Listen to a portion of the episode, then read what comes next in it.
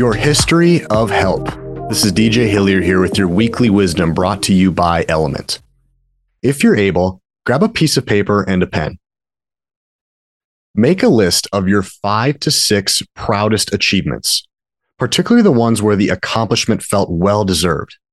Now, imagine you were invited to receive an award for each achievement and you were expected to give a thank you speech in front of all of your relatives, colleagues, and friends.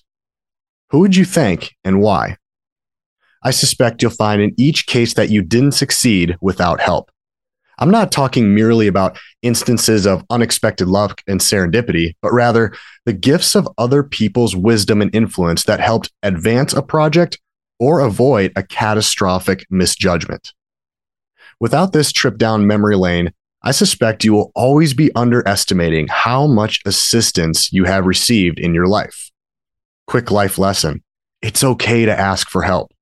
As the saying goes, if you want to go fast, go alone. If you want to go far, go together. Once you appreciate all the help you've either forgotten or failed to credit in your life, you're finally ready for the alarming payoff of this exercise. You can imagine and kick yourself with regret how much more you could have achieved if you had asked for help more often. Now, close your eyes and extend your imagination forward. Where do you need help in the future? Who are the first people that you would ask to help you? Now, keeping your eyes closed, extend your imagination backwards.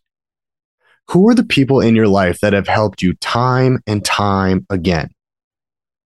When was the last time you thanked them? Whoever it is right now that you're picturing in your mind, send them a text. Send it right now, not in five minutes or after work or tomorrow.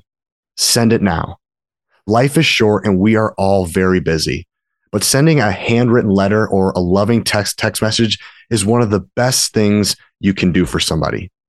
It doesn't have to be long or super well thought out. Just a simple message saying, thank you. Thank you for all of your help, guidance, and wisdom along this journey we call life. I deeply appreciate it. I guarantee the receiver on the other end will have a huge smile and it'll make them have a wonderful day. Go ahead and do that now. Thanks for stopping by. I'll see you again next week for another weekly wisdom. Make it a great week.